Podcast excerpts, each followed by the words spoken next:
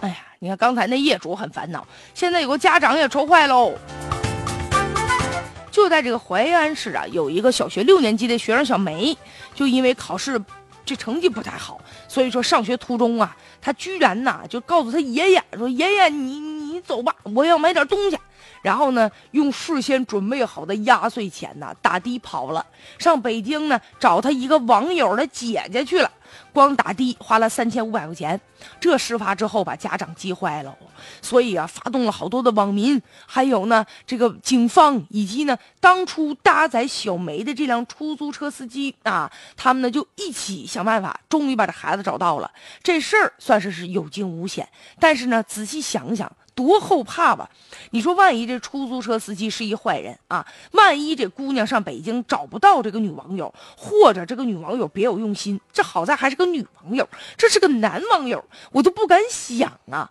所以说，现在你看这中学生啊，就离家出走的这不在少数，有一些人就动不动就要不然有的孩子就喊我自杀了啊，或者是我跑了。所以确实啊，就他一走，这家里就乱了套了。最终有的。找回来，这都算万幸。还有的呢，找不着人了，甚至也有的惨遭杀害的。就孩子们究竟为什么现在胆儿这么大？为什么就非得走一走了之呢？而且有一个调查就显示，说这男生离家出走的原因呢，大多是和父母之间有冲突，或者情绪失控，或者吧，就是愿意玩那网络游戏，沉迷网络。